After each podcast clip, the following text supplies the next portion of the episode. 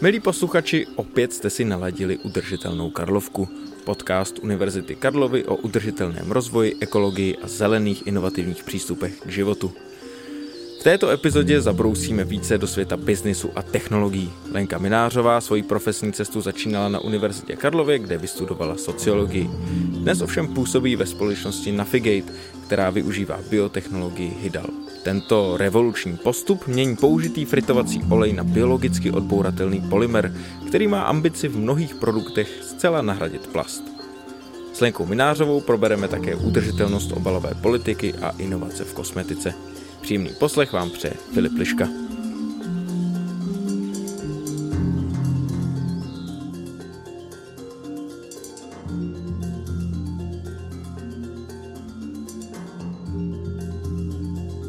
Lenka Minářová, spoluzakladatelka společnosti Navigate a absolventka sociologie na Filozofické fakultě Univerzity Karlovy. Dobrý den, vítejte u nás v Udržitelné Karlovce.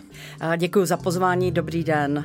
Já když jsem si četl několik rozhovorů s vámi v rámci přípravy na tenhle náš rozhovor, tak eh, samozřejmě jsem se chtěl okamžitě zeptat na to, jak se absolventka sociologie dostane do průmyslu nanotechnologií a tak dále, o čem si budeme ještě povídat.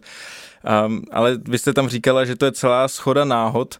Jaké náhody vedou k tomu, že člověk z filozofické fakulty nakonec skončí u nanotechnologií? Tak, já bych v prvé řadě chtěla říct, že mi dalo studium eh, sociologie, byť tenkrát to byla marxisticko-leninská sociologie, ale základ pro celý profesní život. Bylo to pro mě nesmírně důležité, to vzdělání bylo neuvěřitelně kvalitní, protože už přece jenom doba byla pokročila, bylo před samotovou revolucí, ale opravdu je to profesní základ a vlastně sociologie vám dává úplně jiný pohled na to, jak vnímáte svoje okolí, jak se naučíte přemýšlet mnohem komplexněji a jsem za to opravdu ráda, protože, jak říkám, je to opravdu celoživotní základna. V okamžiku, kdy přišla sametová revoluce, tak jsem vlastně začala dělat sociologické výzkumy v rámci programu eh, rozvoje venkova. To bylo vlastně nesmírně zajímavé, ale i pro ty moje kolegy, že vlastně existují nástroje, kterým jsou schopni říct, jak by se ty venkovské lokality měly rozvíjet. A pak jsem eh, šla jednou přednášet na Vysokou školu Báňskou, eh, sociologický výzkum. Tak to vlastně všechno začalo, pokračovalo, až přišel rok 2006, kdy jsem vlastně přednášela o brand managementu a marketingu a přišel tam zakladatel společnosti Elmarko, Ladislav Mareš, který vlastně se svým týmem vyvíjel nanospidera, to znamená, to bylo nanotechnologické řešení a i hned po mojí přednášce mi nabídl eh, práci v Elmarku, ať se stanu marketingovou ředitelkou a že společně uvedeme technologii nanospidera na globální trh. Já jsem si myslela, že ten člověk zešílel, že jako z České republiky, nanotechnologie, já jsem v té době taky nevěděla ani pořádně, co to je, že to prostě není možné, ale eh, vlastně nakonec se z toho vyklubala mnoha leta spolupráce, kde vlastně Navigate bylo jakoby jejím vyvrcholením a vlastně dostala jsem se ke globálním projektům, eh, ale tu sociologii jsem nikdy neopustila. Ta je prostě v té práci pořád, protože vlastně já nejsem výzkumník, já jsem manažer a ta sociologická průprava je prostě neuvěřitelně cenná a stojí rozhodně za vším tím, co se povedlo, stojí sociologie. Tak to je hezké, že takhle zmiňujete svůj akademický základ, obzvlášť tedy v našem podcastu, který se týká Univerzity Karlovy. Nicméně, mm, samozřejmě, manažerská pozice, je to práce s lidmi a tak dále ta druhá část vaší práce je vlastně ale hodně technologická. Pracujete s nanovlákny, biopolymery, bioplasty, já už se v tom sám začínám ztrácet, tak možná teď vám trochu předám slovo, abyste vlastně vysvětlila, co je gro toho, co děláte. Možná by stálo za to ještě zmínit tu revoluční technologii Hydal. Eh, gro mojí práce se popisuje nesmírně těžce, protože eh, je to vlastně tvorba strategických vizí. To znamená vlastně u všeho velkého musí být na začátku prostě nějaká velká vize, čím je to větší, tím ona je méně realizovatelnější a vlastně úkolem toho manažera je dokázat tu vizi komunikovat tak, aby vlastně našel špičkové v podstatě v našich projektech opravdu um, vědce na, nebo technologii na světové špičce, kteří s váma na tu cestu, která trvá z pravidla 10 let, půjdou. A to je nesmírně komplikované. Takže já vlastně to nejdůležitější eh, jakoby ve své práci vidím to tlumočení jako těch vědeckých příběhů i těch vědeckých vizí a technologických vizí do řeči normálních smrtelníků, protože vy pro ten vývoj potřebujete jednak ty vědce, ale potřebujete i ty firmní partnery a oni, když vám nerozumí, tak s vámi nejsou schopni komunikovat. Takže poprvé jsem to vlastně zažila u té technologie Nanospider, eh, která vlastně i po těch eh, dneska už 17 letech je pořád ve světě nejlepší průmyslová technologie na výrobu nanovláken a zjistila jsem, že se snadno doučím všechno to, co potřebuju v té odborné oblasti, ale že ti vědci prostě mají kompetence směrem ke vědě, ale nemají ty kompetence manažerské ani marketingové. Takže já jsem vlastně začala v marketingu, vytvářela jsem strategii značky, strategii komunikace pro Nanospider a pak v roce 2011 pan Mareš přišel za mnou znovu a říká, my založíme na Figate, a prostě chci to dělat zase s vámi, v, budeme vyvíjet aplikace, nikoli v technologii a v roce 2012 vlastně, když jsem pomáhala s komercionalizací výstupu Centra materiálového výzkumu na VUT v Brně, tak přišla profesor profesorka Márová z vizí eh, z použitého fritovacího oleje budeme vyrábět bioplasty. A my jsme tenkrát měli v Londýně svého kolegu, experta na market intelligence, tak já jsem mu, to byla jedna A4, já jsem mu tu A4 poslala a říkám mu, hele Kamile, co na to říkáš? A on mi odpověděl, wow, to je pecka. Tohle je prostě přesně ten trend budoucnosti a to byl fakt rok 2012. A my jsme se tenkrát eh, s Láďou Marešem dohodli, že on se bude věnovat primárně nanovláknům a já si vemu na starost vlastně tu biotechnologii, která je založena na tom, že přírodní mikroorganismy jí použitý fritovací olej a ve svém těle vlastně vyrábí ten přírodní polymer. Zní to velmi jednoduše, ale je to vědecky strašně komplikované. A vlastně vy musíte naplánovat, jak ta cesta bude vypadat a opravdu v některých fázích i 30 lidí, kteří jsou třeba i na různých koutech země koule, musíte vést, abychom k tomu cíli došli. Se si správně vybavuju, tak byste říkala v nějakém rozhovoru, že paní Márová měla tady ten projekt někde zahrabaný a tak nesměle ho přednášela. Ano, je to tak, byla to jedna a čtverka, já ji mám ještě doteďka schovanou a no, je, ano, je to přesně tak. Někdy prostě ty věci opravdu leží v šuplíku a musí přijít ten správný čas nebo ten správný uh, impuls. Hlavně jakoby zatím pak cítíte i tu um, snahu měnit ten svět k lepšímu. Jo? Že když jsme pak šli do důsledku, jak celá ta myšlenka vznikla, tak to vlastně nepotřebujete koncept, že nějaká cirkulární ekonomika. Stačí prostě přemýšlet, proč bych měl používat přírodní zdroje, olej jako jídlo, když existuje odpad, který může splnit úplně tu samou roli, protože tenkrát ještě cirkulární ekonomika vůbec nebyla, ale byl to zdravý selský rozum. Můžeme vlastně využít té vaší specifické pozice, tedy že vlastně uh, s takovou převodovou pákou, když to řeknu, mezi tou vědou a tou společností. Vy už se to říkala, že vlastně ty mikroorganismy vytvářejí uh, ten biopolymer ve svém těle. Můžeme zůstat u tohoto popisu, myslím, že to bohatě stačí. Pojďme se spíš zaměřit na ty důsledky, co vlastně, v čem je ta technologie revoluční a co nám může přinášet.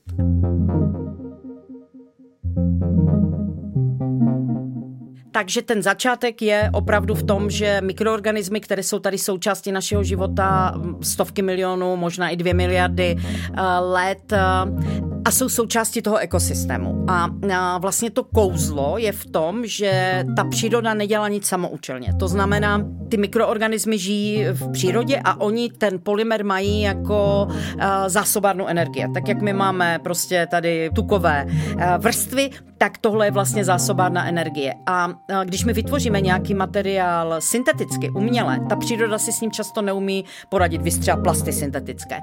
Ale to, co ona zná a to, co sama vytvořila, s tím si poradit umí. To znamená, když to nevyužije, ten mikroorganismus, tu zásobárnu energie, tak to využijou jiné mikroorganismy, oni sní. A to znamená, to biodegraduje naprosto přirozeně, protože prostě nic nepřijde na zmar.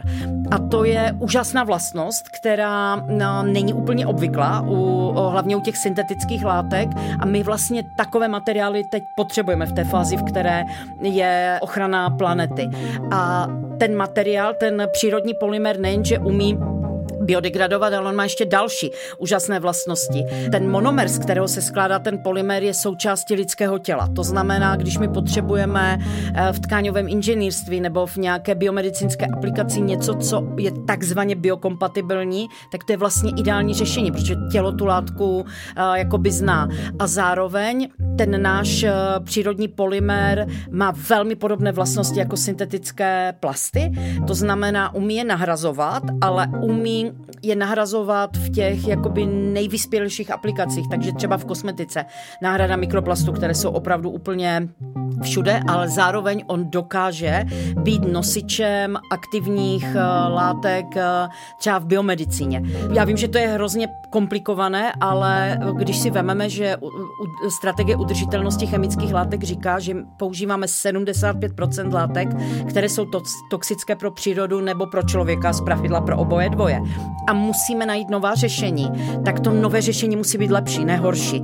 To znamená, musí být biokompatibilní, musí být biodegradabilní a musí být netoxické. A těch látek je strašně málo. A ten náš polymer je právě jednou z nich, takže my jdeme jinou cestou než celý svět. My z toho vysoce ceného polymeru nevyrábíme bioplast, abychom jim nahradili syntetické plasty, ale využíváme ho v biomedicíně, využíváme ho v kosmetice pro řešení, kde on hraje klíčovou roli a může tam prostě eh, uplatnit celou, eh, celé spektrum těch svých eh, úžasných vlastností.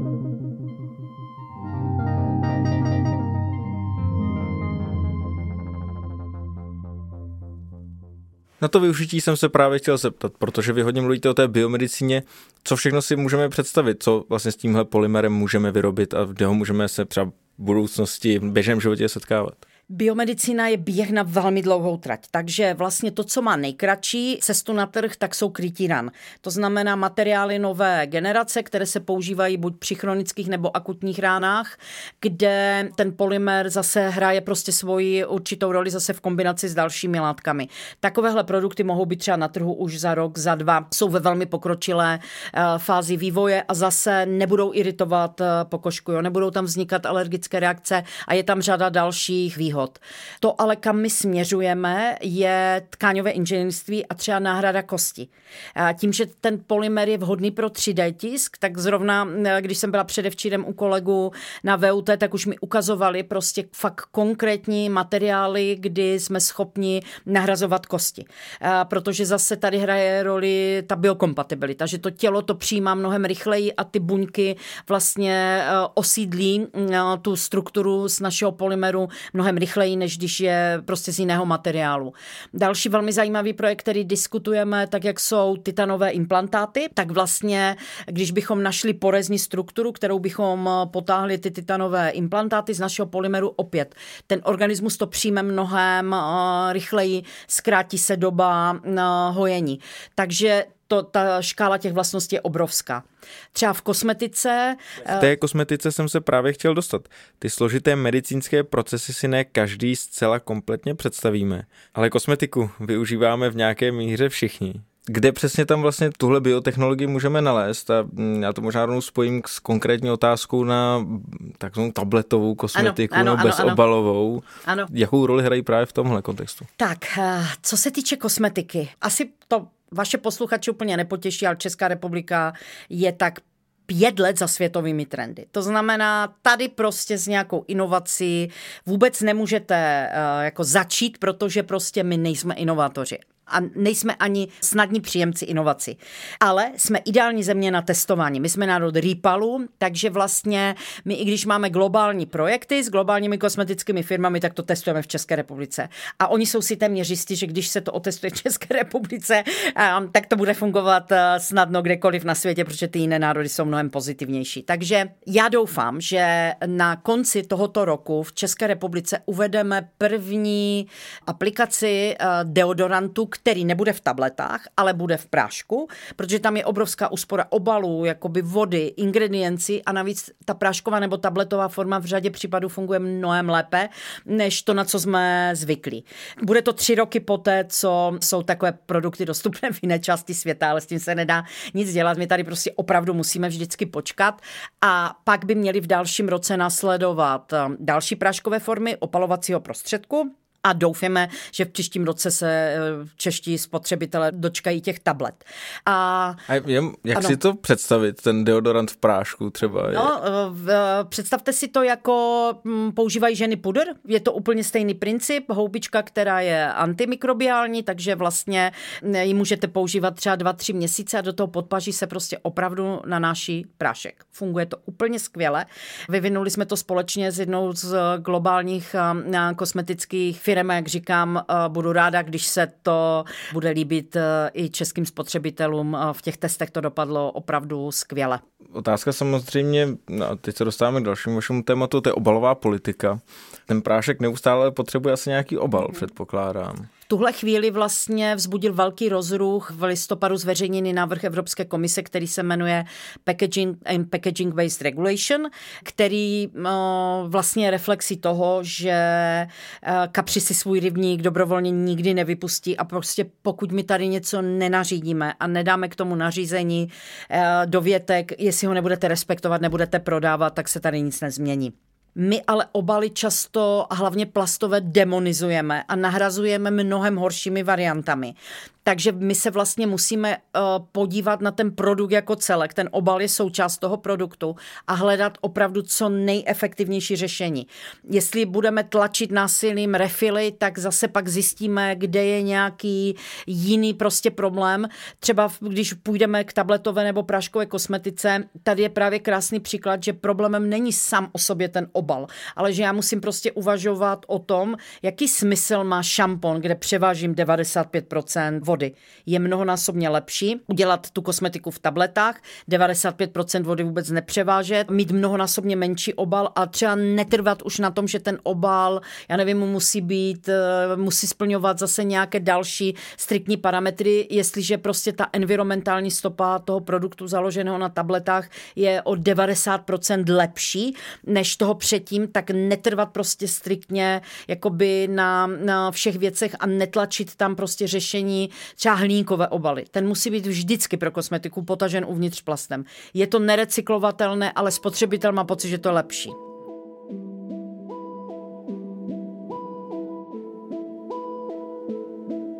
Jako tady je strašná spousta greenwashingu, který často ani už nevíme, odkud přišel, takže my vlastně se musím, musíme začít učit spotřebitele, co vlastně je opravdu reálně k té přírodě šetrné a nefixovat se, že to nebudou plasty, protože v řadě případů eh, plastový obal je úplně nejlepším a eh, nejefektivnějším řešením, protože problém není ten plast, problém je to, co my s tím plastem děláme, my lidé. Já bych řekla, že ty technologie tak předběhly toho spotřebitele a zase je to úkol pro sociologii a psychologii. Já bych řekla, že tohle je dneska největší výzva. Když ten spotřebitel neví, proč by měl změnit svoje chování, nemá k tomu důvod a nezná jakoby eh, souvislosti, tak mu to prostě neudělá. A to mi opravdu, to je obrovský globální problém.